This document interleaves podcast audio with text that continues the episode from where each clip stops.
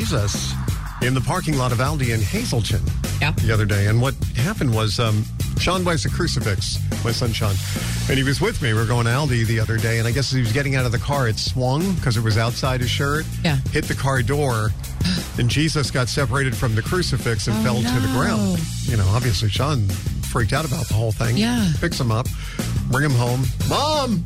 you know, explaining what's Yeah, going yeah. on. Um, we had to use crazy glue to Oh, glue Jesus back onto the crucifix. But then Michelle's like, you know how you want to put something to hold it so it stays in Right. place.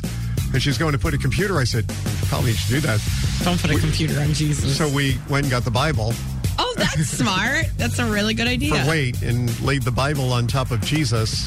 Great It was idea. on top of the crucifix. I love it. Crazy glue bonded. And now he's back.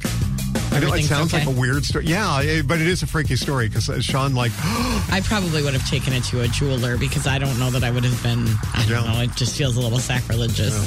Ironic it was Aldi's though. I mean, isn't that kind of weird? Just, you know, we're Why? going, I don't know, I just, you know, like in the Hazelton, Laurel Mall parking lot. Next thing you know, there's Jesus. I think it would be weird if you went to church and that happened. That would be like a. Well, Sean very was a little freaked out thinking, is this a sign? Something, you know, he gets, Yeah, gets yeah. that from his mom, gets very nervous. But uh, so far, all is well in his life. Good. And, and Jesus is back. Don't so jinx it. Things are, oh, no, I know, I know.